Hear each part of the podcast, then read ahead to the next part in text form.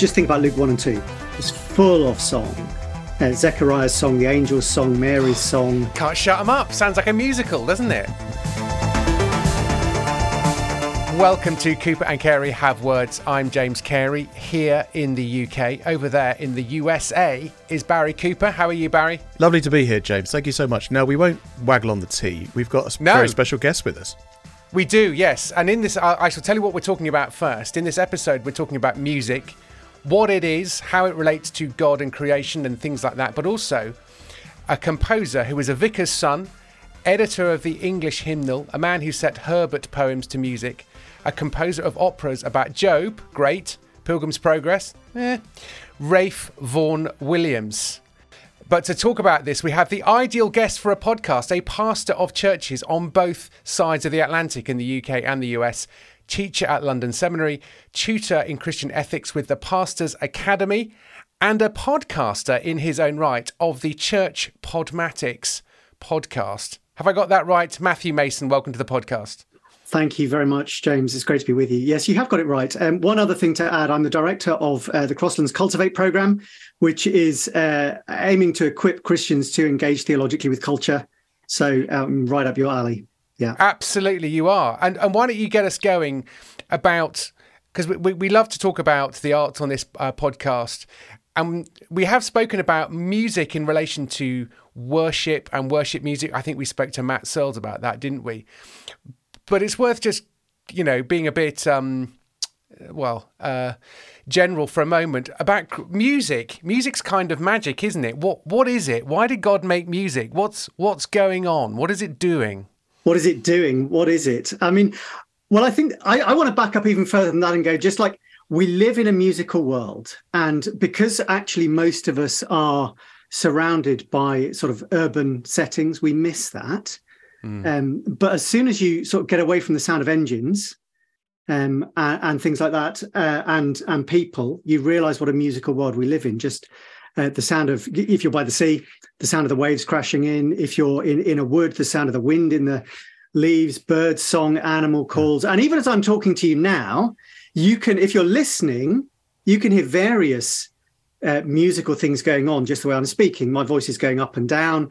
There's cadence and rhythm. There's percussive sounds and s- those kinds of sounds as well. And actually, just saying about um, engines, these days, even engines are tuned. And so, if you're buying high performance cars, they really put their backs into how does the engine sound? Because that's what you're paying your money for.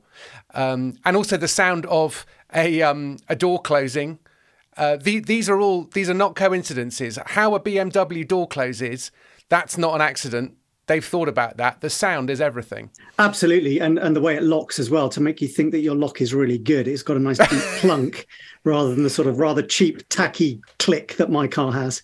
Okay. Um, yes, um, and so I, I just think that already begins to indicate that music is deeply embedded within being a creature, and therefore reveals something about God.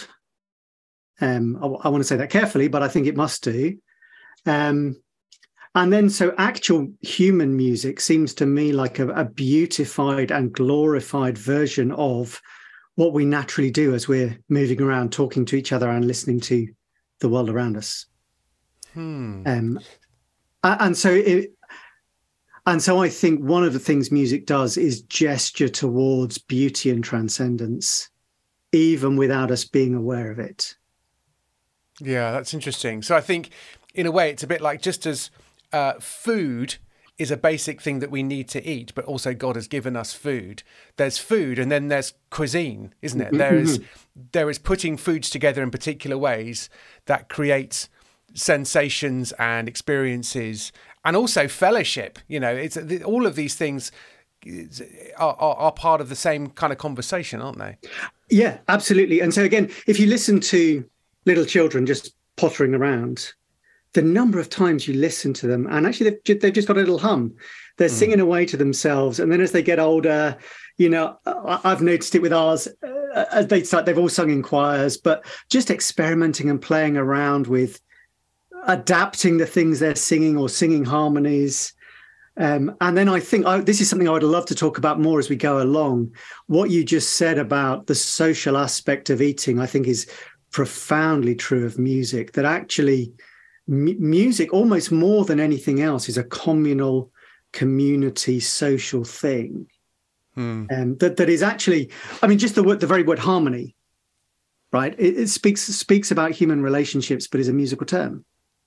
Yeah, um, yeah. I think Barry's always been keen for us to talk more about music, and actually Barry's a huge music fan, as am I. I'm, i am not as big a fan of Depeche Mode as as Barry is. I feel but, like I've been. But it's hard to talk about music. But, yeah.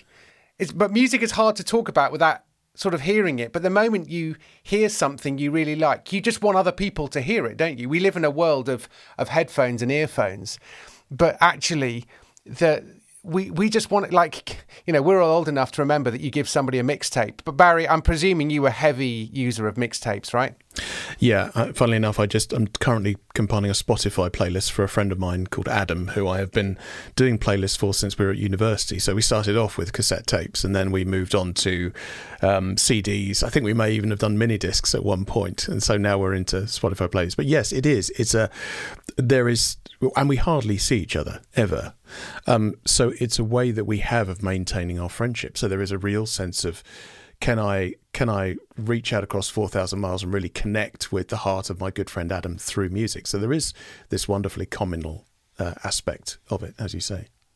Yeah, and and we mentioned this the other day, I think, in a previous podcast about how a lot of people's only uh, experience of singing is at a football match um, or a rugby match in the case of you know singing "Swing Low, Sweet Chariot" or whatever. And there's that feeling of of unity that's binding people together.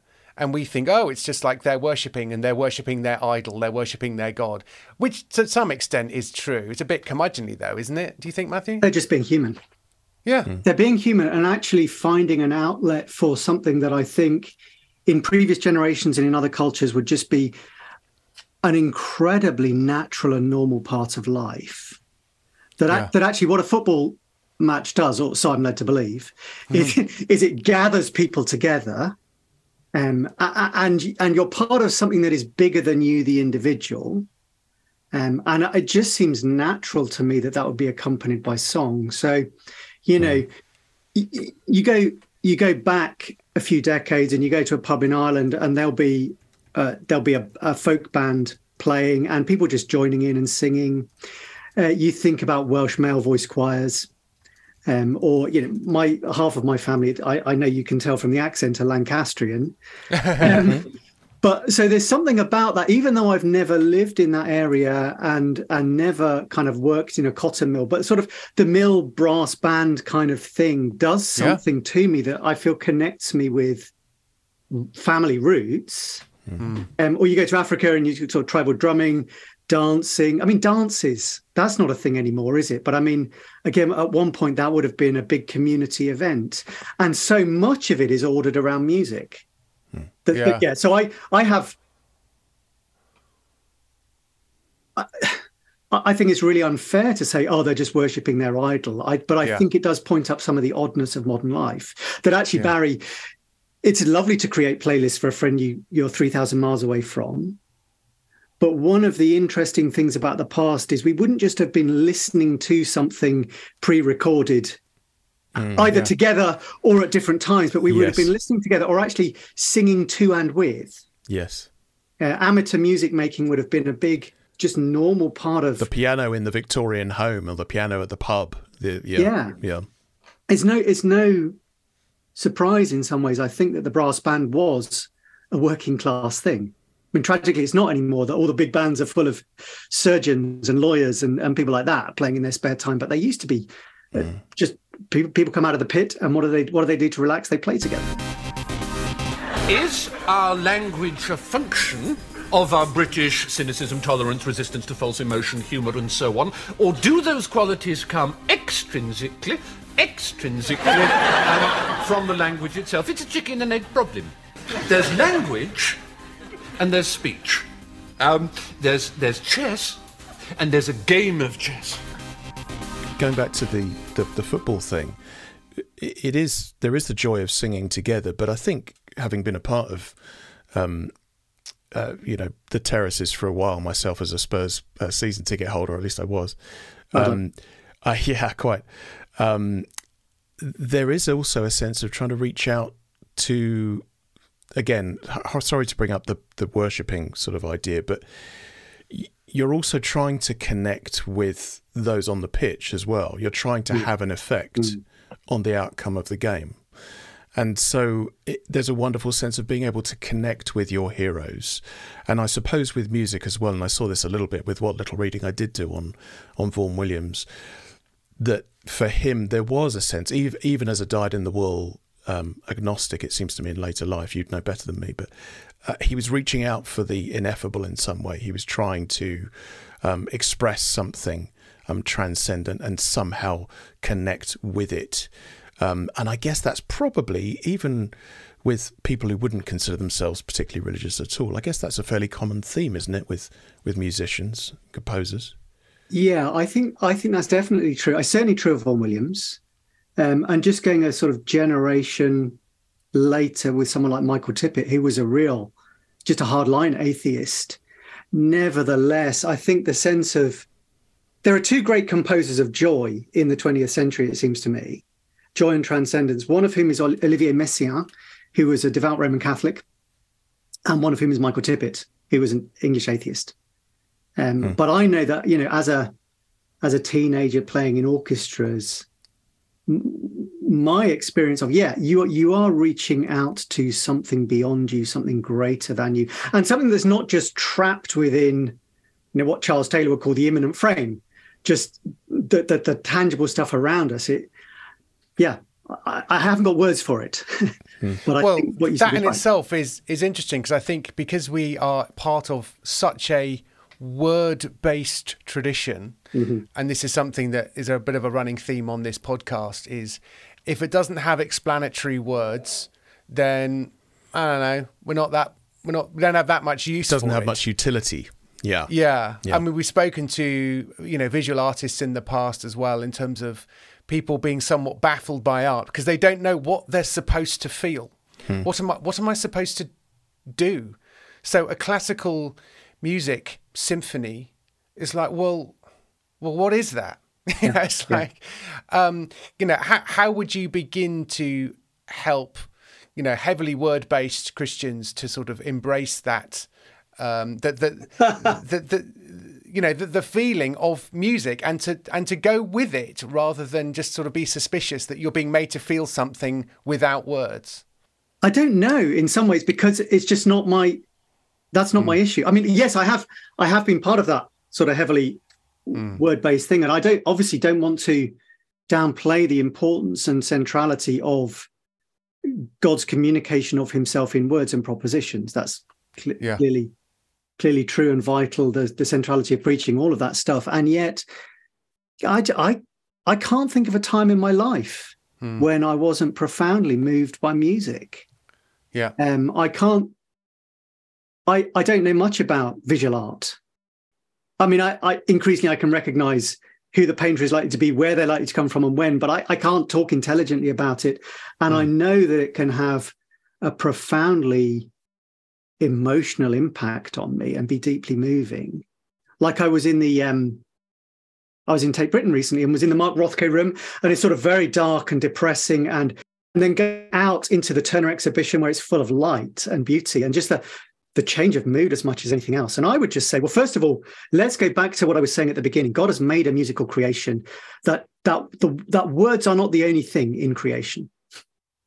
Uh, bird mm. song is a thing, right? And and animals communicate without words, and and music moves us. I think that's true for most people at some level, whether it's Depeche Mode or Shostakovich mm. or anything in between. And I think sometimes we need to just chill out a little bit. Another thing I want to say is I, I think coupled with the sort of cerebral thing, it can often be, for whatever reason, a, a fear of or a nervousness about emotions. And I want to say, you know, God has made us as holistic people. We're not just intellects. Uh, mm. we, we have bodies and we have feelings, and God has designed us that these things work in a harmonious way. And actually, music again is a way of. Well, so think of David and Saul in 1 Samuel 16. That actually, Saul, Saul, when he's demon possessed and agitated, the only thing that can actually soothe him is David's harp playing. David does not preach him a sermon, nor, as far as we can tell, does David sing him a psalm.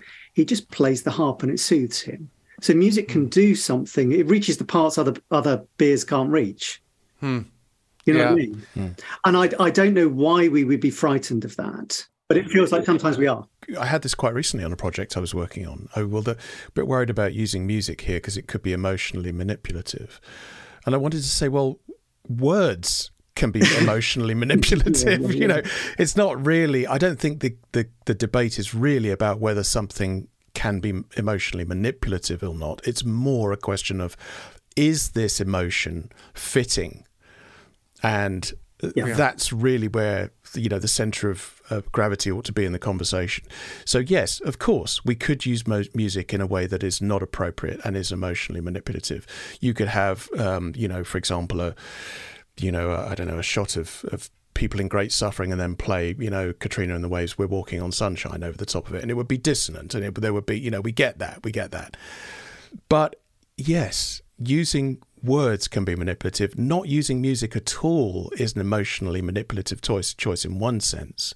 So that's not an argument against using music. That's an argument against using music in the service of untruth, which I think is is a, Or is a using it valid thing to talk about. Or carelessly, yeah. Yeah. yeah, yeah, I recently went to the. This makes him sound like a boiler, but the installation of the Bishop of Bath and Wells um, at Wells Cathedral, and it was, uh, you know, it's wonderful to be in a service in a building. He's the 80th bishop, and uh, it, it was it was a great occasion actually. And during the reading, the reading was was Pentecost from Acts two, and as it was read by multiple voices, which is great because we've recently recorded an episode on the reading of scripture, the organ played underneath, and It's just like a Baptist church. The choir suddenly started started speaking um, the voices as if lots of people were were saying different languages, and you know, and so suddenly it felt like you were kind of at Pentecost, and obviously, you know, it was a very artistic interpretation of that, but it was cracking. And it really brought alive this sense of hearing all of these voices uh, and the gospel being proclaimed. And I thought that's a terrific use of the music, of the aesthetic, of this occasion. Clearly, the, I think I suspect the bishop himself chose that passage, and I thought, what what a beautiful, wonderful thing we've done there with with words and music in a way that is edifying to believers. Um, what's not to like?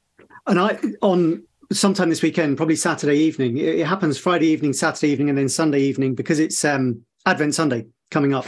I'm going to be with my family in Salisbury Cathedral for the uh, service of Darkness to Light, which is just every year. I mean, it's, it's brilliant. It is uh, sort of choral Anglicanism at its absolute best. And the cathedral starts, apart from the hideous kind of green emergency exit light, which has to stay on for, for sort of health and safety reasons, the cathedral will be pitch black and they'll light one candle at the beginning. And you, you sort of start with, uh, I don't know whether it's a soloist or just the choir unaccompanied singing, Come, Thou Redeemer of the Earth, processing along, and the candles are gradually lit. And you have a series of scripture readings and hymns and choral things. And you end, you end the service with the en- entire congregation with the cathedral bathed in candlelight, singing um, one of the great Advent hymns that, that's just completely Oh, escaped. come, come, Emmanuel. I hope. No, well, we've sung that during. We've sung Okay. that during. Lo, he comes with clouds descending, Lo, he comes. Yeah, and it's just it is routinely the cathedral is full, two thousand people each Yeah. evening for three, and uh, of all different kinds of backgrounds, and it is a profoundly beautiful marrying of visual, uh, musical, and then the words of scripture. It's brilliant. Yeah. And I, th- I think our lack of the aesthetic is a real turn-off for lots and lots of people. Yeah. And the fact that lots of people are searching and that it does, hasn't occurred to them that some form of, you know, reformed modern evangelicalism is what they're looking for hmm. is because it's like, yeah, but it's it's so dry, it's so artless, it's so it's so against my human experience of going to a football match and, and just opening my lungs and, and singing and um, all these sorts of things. So there's certain, so much sensory deprivation just because we're slightly wondered, worried that lighting a candle might might might give off the stench of popery mm. and the stench of Romishness well, about it's it. a popery candle. Well, uh, there you go. Yeah, absolutely. but I mean, so it's also just really unbiblical, isn't it? Mm. So you think about all the great all the great moments in salvation history are accompanied by song. Mm. The Exodus climaxes um, in Exodus 15 in a song of praise. Whether Hannah is actually, you know, Hannah's song is actually a song. It's it's poetic. Um, every major section of the book of Isaiah ends with God's people singing, sorrow and sighing flee away, and they're, you know, they're they're overtaken by joy, and the ransomed of mm. the Lord return, singing joyfully. Just think about Luke one and two; mm. it's full of song. Uh, Zechariah's song, the angel's song, Mary's song, um, Simeon's Can't song. shut them up. Sounds like a musical, doesn't it? And then you get to Revelation, and it's like the noisiest book in the Bible. And one of the mm. most striking moments in the book of Revelation is chapter 8, verse 1 or 2. Like the, the, the seal is broken, and there's silence in heaven for half an hour. And like that is a deeply significant thing that it that in the middle of this noisy book full of song and music, yeah, there's silence. Yeah. So I just I just think and, and the book of Psalms is is full of yeah. music, song, um, aesthetic, and emotional range. That if we deprive ourselves of that, we're just being deeply unbiblical. Yeah. Yeah. Psalm forty nine. I take it you're not a fan of the regulative principle, therefore. Uh, in the sense of no, doesn't say instruments in the New Testament, so we're not having instruments in our psalm singing. It's like it's a, it says sing the psalms, so sing the psalms with instruments. yeah, I mean, like I, yeah, yeah. I, I'm a, I think it's an unpersuasive argument otherwise, but yeah. yeah.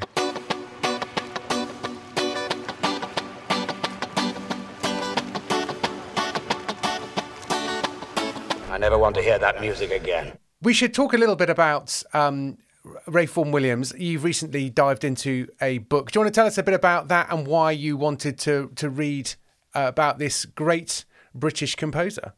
Yeah, I mean, I so I did a music degree yonks ago, and uh, I, my A level project was on a so the generation after Vaughan Williams, Michael Tippett, who was a composer I was fascinated by.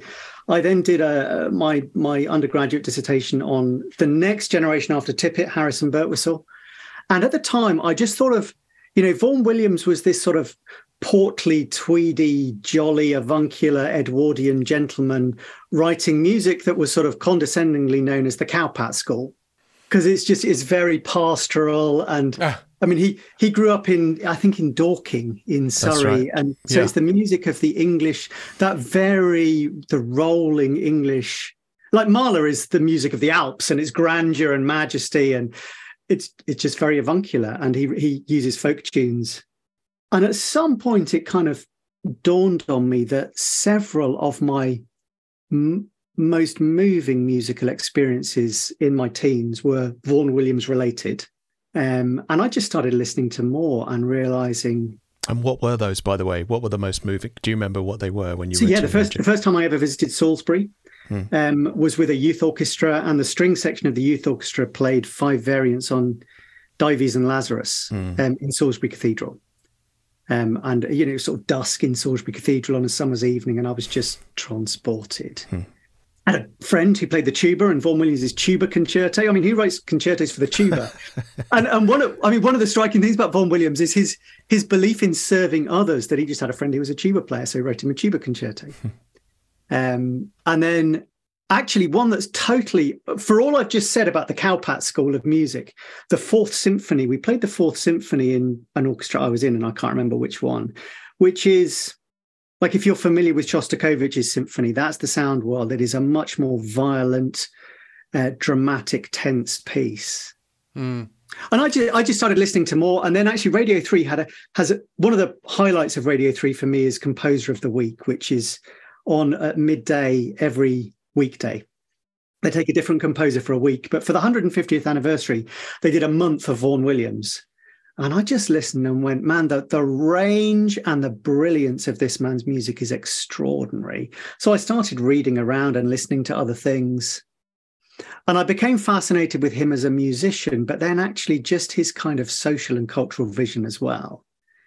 Um, and the way that he put his music at the service of that.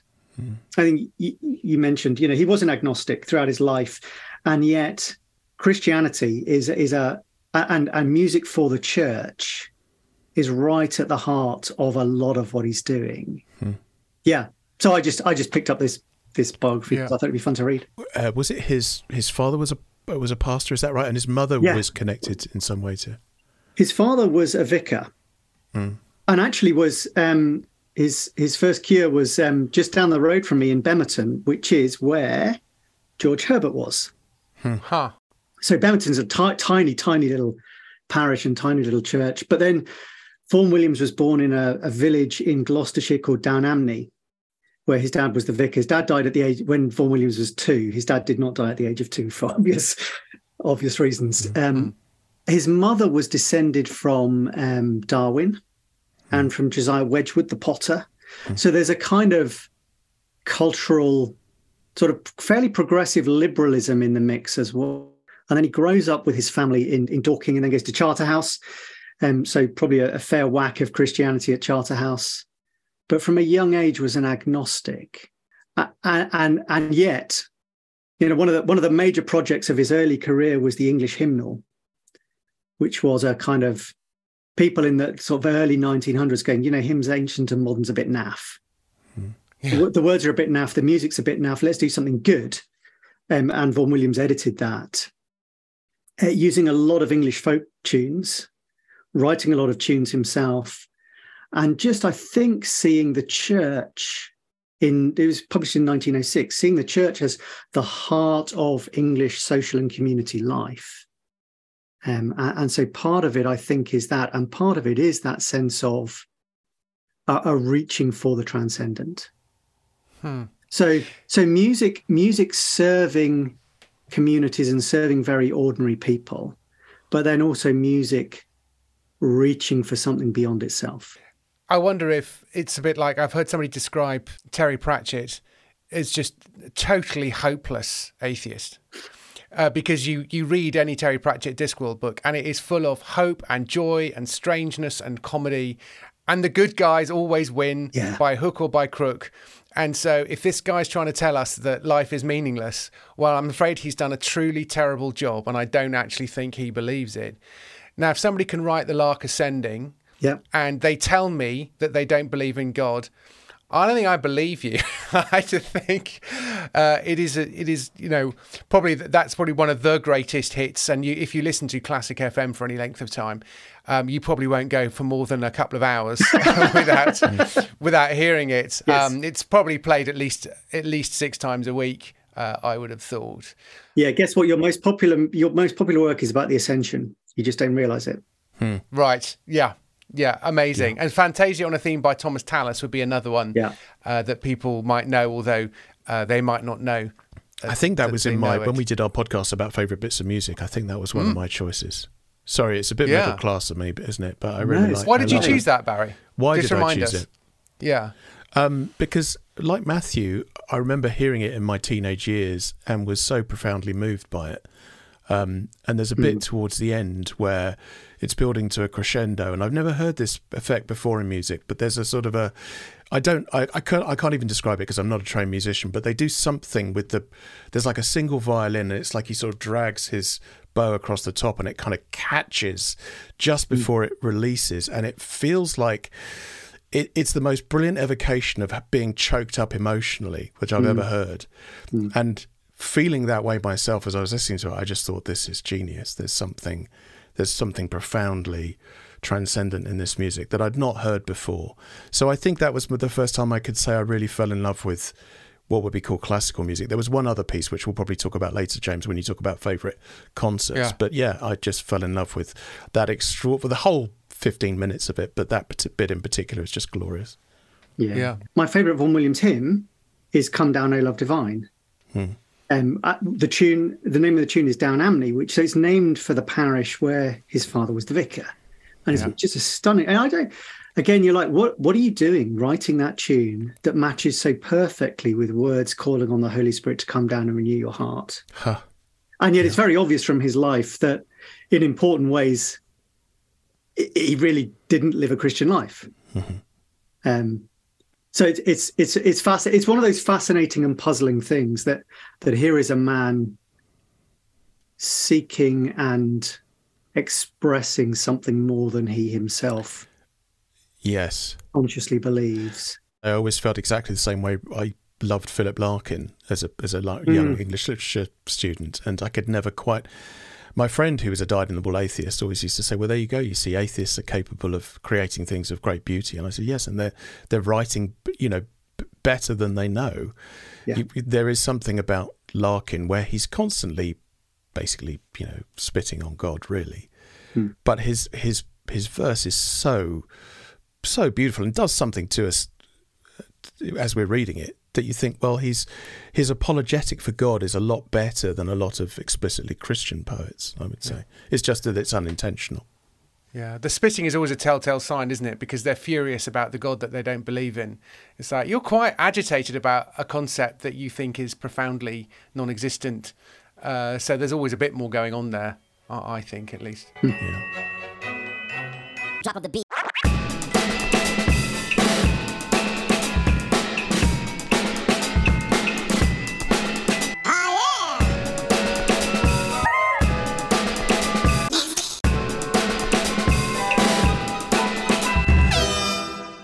So the other thing to mention, and I think both, I think all three of us being men of a certain age, are encouraged by the fact uh, that uh, when you when you emailed us about this, it's interesting that he was a bit of a late developer, and here I am, a professional writer at the age of forty-seven, rather hoping that my magnum opus is ahead of me rather than behind me, and that my career so far is not uh, is, is is not the high point, but there are there are greater peaks to come. Um, I thought that was really interesting because it is quite, unfortunately, unusual, isn't it? Or is it? Do we just kind of imagine that? It's like people thinking that all comedians are naturally manic depressives off stage, and it's like, well, there are some high profile versions. Yeah, there some one or two were, but um, but yeah, why why is that surprising to us? Do you think? It is fascinating to me because I um, and maybe it is just something that I have in my own mind, but I have I have the picture of the kind of child genius. You know, whether it's Picasso or Mozart or you know Schubert's late works. I mean, he's dead by the time he's thirty-one or thirty-two. Yeah, yeah. Um, Mozart's dead at 36. Vaughan Williams hasn't even got going by that stage, really. Um, I, you know, so he he pursued music at the Royal College of Music and at Trinity College, Cambridge. But his family are this, I mean, incredibly impressive family, the Wedgwoods, the Darwins. And there is some sort of aunt who says, Oh, you know, Rafe, Rafe is still working away on his music, even though he's so terrible at it. Hmm. And so, you know, he was written off by his own family he is writing stuff in his 20s and 30s, but I don't think he does anything. The English hymnal is published when he's 34. He edits that. Toward the Unknown Region is probably the first thing you would think of as a relatively significant work. He's 35. Uh, the, the Tallis Fantasia, which we've talked about, 38. The Lark Ascending, he's 49. By that stage, he's written two symphonies, various other things. Actually, most of his greatest works are written after the age of 50. Hooray! when, when his fifth symphony is performed, I made a note of this somewhere. I made, uh, his fifth symphony was performed when? When he was 71. Okay, 1943. He's 71.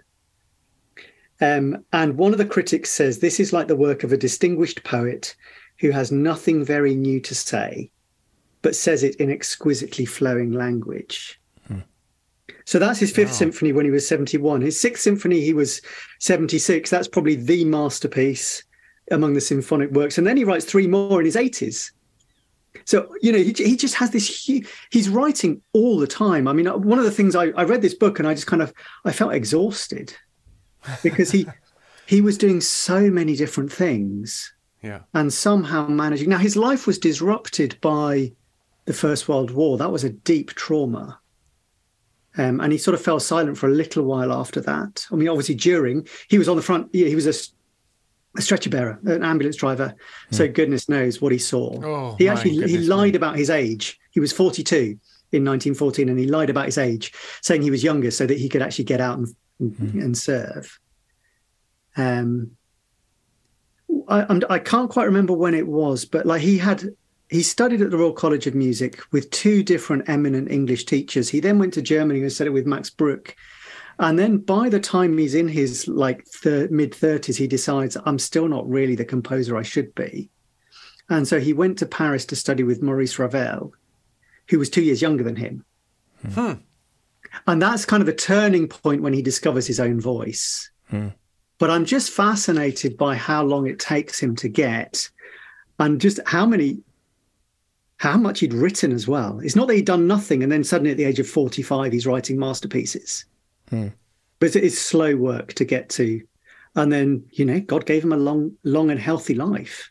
And sidebar, Ravel was he was quite an edge lord, wasn't he? To use the current um, sort of parlance, he's quite an edgy, more progressive Yeah. type of composer. So again, that speaks to something we don't usually think of when we think of Vaughan Williams. Uh, absolutely. And Ravel says actually you're the only com- you're the only student I've ever had who doesn't try to imitate me. Huh. But Ravel enables Vaughan Williams to break with that sort of Germanic tradition of writing and to write in his own voice. Yeah. But But which, yeah. Yeah. which makes it sound like, and and again, we have so many skewed views of the creative process and what it is to be an artist and that kind of thing. And I wonder, so speaking about his voice, it makes it sound like he he eventually found his genius where he was able to finally express himself because he had things to say.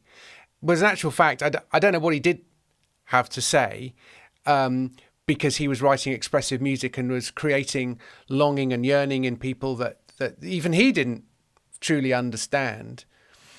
Um, but I was interested to see, and um, as we sort of already hinted at, his interest in serving others, and that maybe in realizing that he could and should serve others with music, that was his voice. That was the way in which, because maybe others were trying to make a name for themselves with a new sound and a new.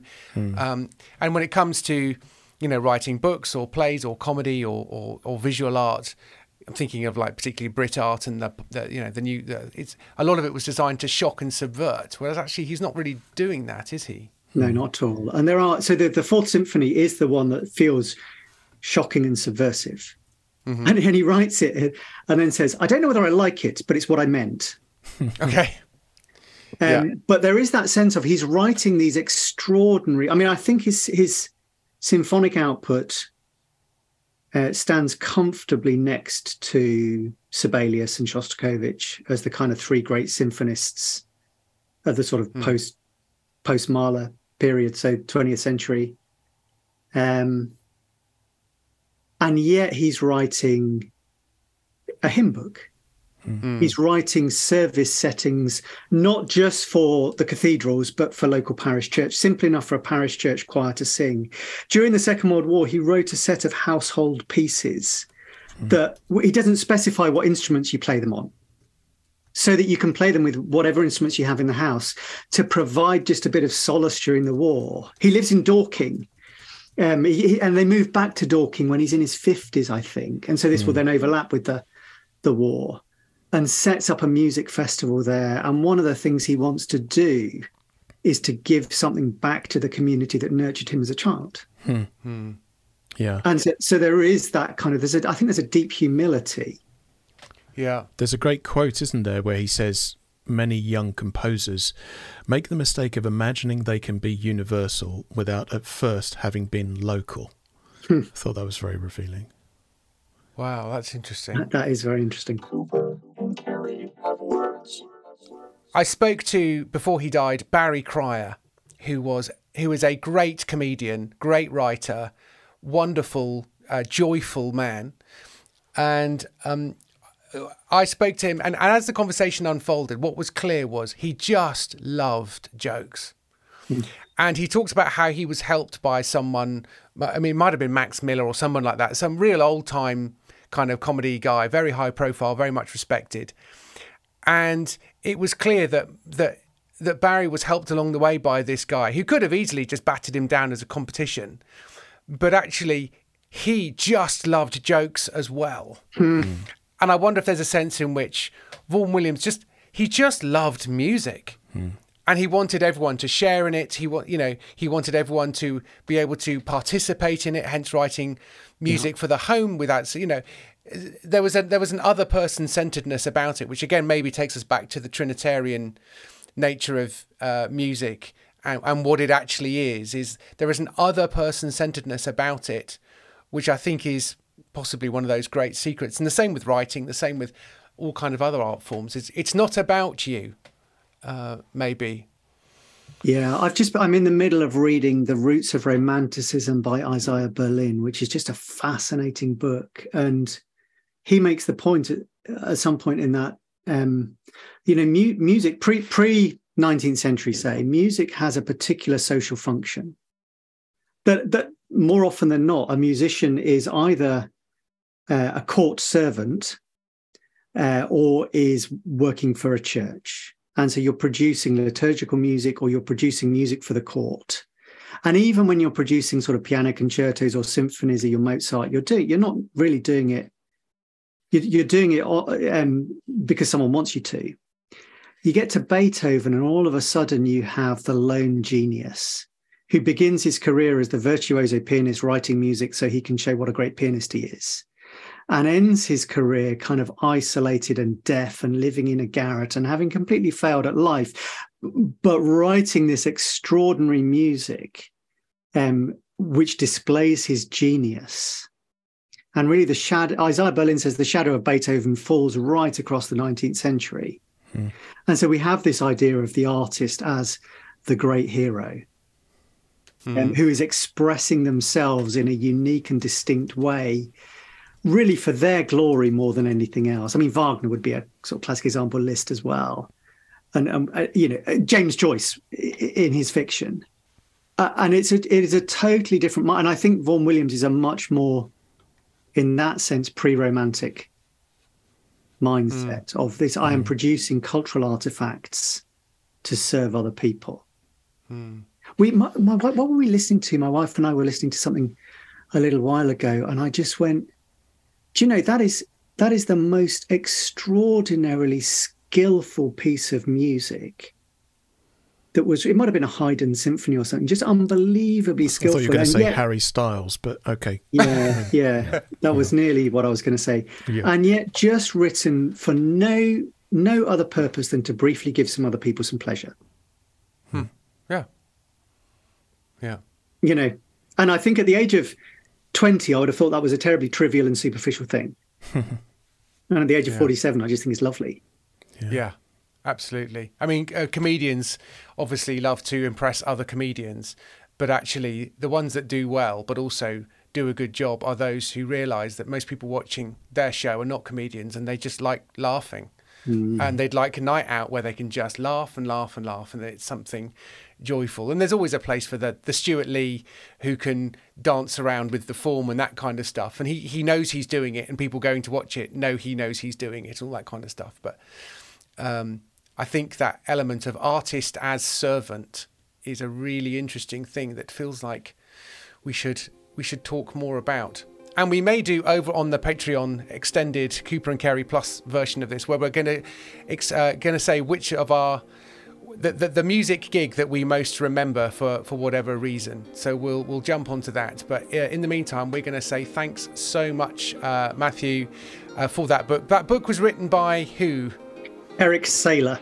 Thank you very much, Matthew. It's been brilliant to talk to you. Thank you, Matthew. Thank thanks so much for having me. I've I've loved it. And if folks would like to hear Barry and I talk more about our, our, basically desert island discs, then if you join us on Patreon, you can go back and hear those episodes that we recorded. And have a listen to that. But anyway, stay tuned. Uh, join us on Patreon, and you can hear us talk a little bit more about this. But until then, uh, thanks very much for listening, and we'll speak to you next time. Cheerio.